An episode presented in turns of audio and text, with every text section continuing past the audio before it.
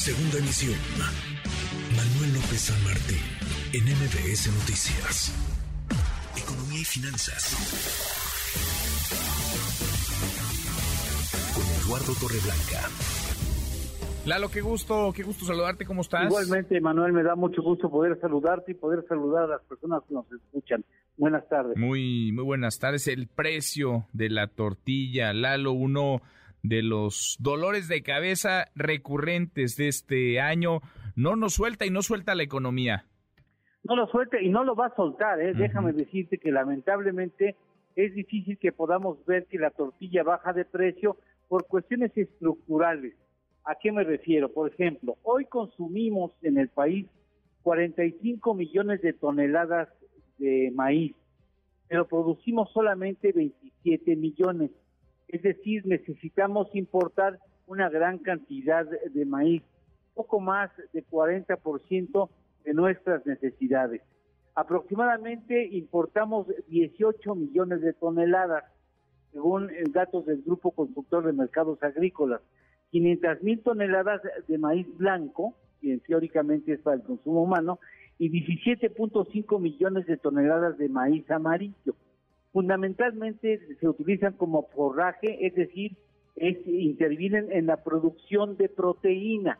Obviamente, si el alimento sale más caro para poder alimentar a los animales que posteriormente van a ser ofertados en el mercado a las familias mexicanas, pues si el maíz sale más caro, evidentemente el, kilogramo del producto de carne van a salir más caras.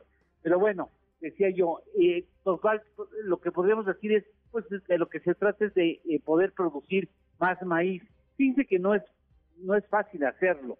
Vale la pena mencionar que en 1997, por ejemplo, producíamos 18 millones de toneladas y en 24 años logramos aumentar a 27 millones, es decir, mientras no haya políticas públicas realmente muy intensas y consistentes extendidas en el tiempo, difícilmente podremos producir más maíz que requiere las mesas mexicanas.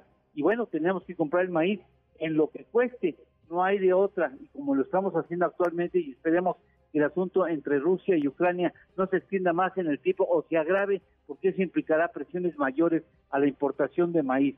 Me parece pues que el asunto va para largo lamentablemente porque en tres años el precio del grano ha aumentado más de 100% y tan solo en el último año, en los últimos 12 meses, el incremento ha sido 29%, para no hablar de otro factor, eh, Manuel, y con eso termino, la criminalidad está implicando pues el pago extra de, de supuesta seguridad, como en el caso, por ejemplo, de Acapulco específicamente, donde a las tortillerías se les exige dos pesos por cada kilogramo, eh, dos. pesos por, como de, este, derecho de piso o para ofrecer seguridad, que eso y evidentemente más del 10% de lo que cuesta el pues producto, pues lo que evidentemente altera también el precio al consumidor final. Es otro impuesto, ¿no? El impuesto que cobra la delincuencia organizada, que cobra el crimen ante la ausencia de la autoridad, Lalo.